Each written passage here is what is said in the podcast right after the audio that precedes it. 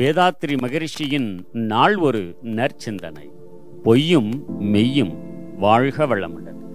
மெய் என்றால் ஒன்றுபட்டது என்றும் பொய் என்றால் இரண்டுபட்டது என்றும் பொருள்படும். பொய் என்றால் இல்லாதது என்று பலரால் கருதப்படுகிறது. இல்லாதது எப்படி இருக்க முடியும்? அதை எப்படி சொல்ல முடியும்? இருப்பதைத்தான் கருதுகின்றோம் பேசுகின்றோம். ஒருவன் ஒரு பொருளை வைத்திருக்கிறான் ஆனால் கேட்பவர்களுக்கு அப்பொருள் இல்லை என்று சொல்லுகின்றான். இந்த இடத்தில் இல்லை என்று சொல்லுவதை பொய் என்று சொல்லுகின்றோம். அந்த பொருளை அவன் வைத்திருப்பது அவன் உள்ளத்தில் மறைந்து விடவில்லை. வேறு ஏதோ காரணத்தால் இல்லை என்று சொல்லுகின்றான்.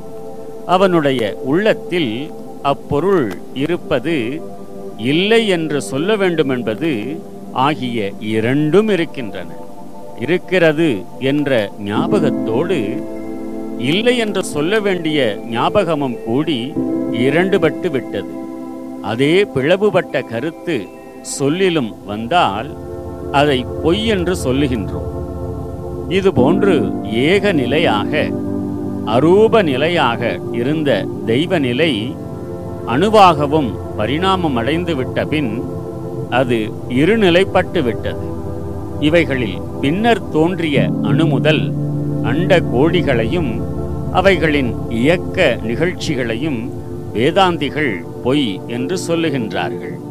அதாவது இரண்டுபட்ட நிலை என்று சொல்லுகின்றார்கள்.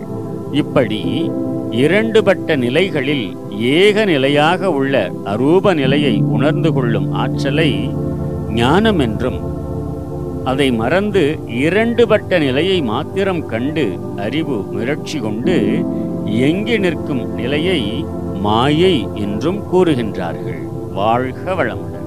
நம் கடமை அற